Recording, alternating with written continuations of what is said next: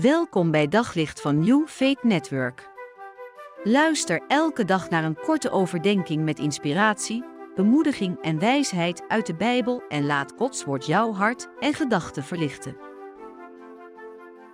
In Prediker 5, vers 9 staat: Wie graag rijk wil zijn, heeft nooit genoeg. Wie veel heeft, wil steeds meer hebben. Dat is allemaal zinloos. Ja, dat zoeken naar geld en naar rijkdom is denk ik heel herkenbaar voor veel mensen. Uh, wij in Nederland zijn ontzettend rijk. En misschien voel jij je als individu niet zo rijk. Dat komt omdat je je vergelijkt met de mensen om je heen. En het kan best dat je in Nederland wel behoort tot de armere mensen in Nederland.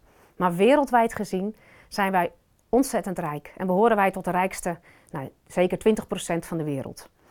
Um, het is denk ik goed om je dat te realiseren. Dat, uh, dat je rijk bent.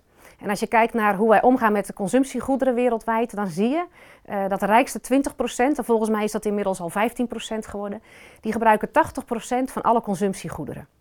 En je ziet dat de overige 80% ja, eigenlijk maar heel weinig uh, overhoudt. En die kloof die wordt groter. En vergelijk het maar met een, uh, een feestje waar je een, een, taart hebt, een appeltaart, en die snij je in 10 stukjes. En dat acht mensen, of twee mensen, die eten acht stukken van die taart op. Nou, dat is niet heel gezellig. Nou, zo moet je dat een beetje zien. En natuurlijk zie je dat niet uh, in je dagelijks leven, want het is iets wat op wereldschaal gebeurt. Maar het is goed om je te beseffen hoe belangrijk geld en bezit voor je zijn. Um, Jezus en ook Paulus die zijn daar heel scherp over. En ook Prediker zegt het. Als je geld hebt, wil je eigenlijk altijd meer hebben. Dat die hebzucht is zo'n diepe drijf. Maar het punt is, die is heel erg op jezelf gericht. En die heeft geen oog voor anderen. Uh, dus we moeten met elkaar zoeken van hoe kunnen wij uh, het geld en de goederen veel beter verdelen op aarde. En dan is de vraag natuurlijk, ja, wat is dan, wat is dan genoeg?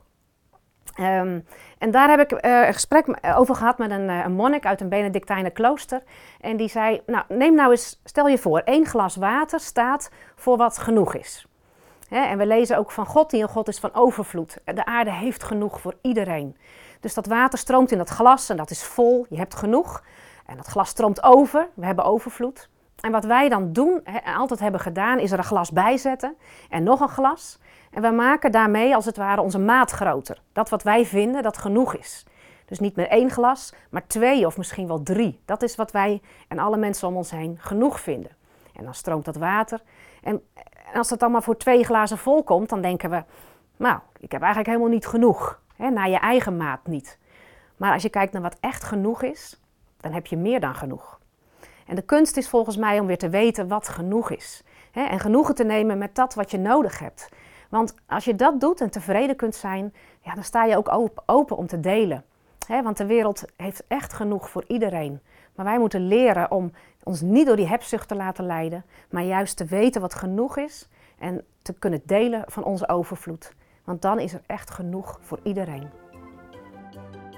Op zoek naar nog meer geloof, hoop en liefde. Op New Faith Network vind je honderden christelijke films, series en programma's. Nog geen lid? Probeer het 14 dagen gratis op newfaithnetwork.nl.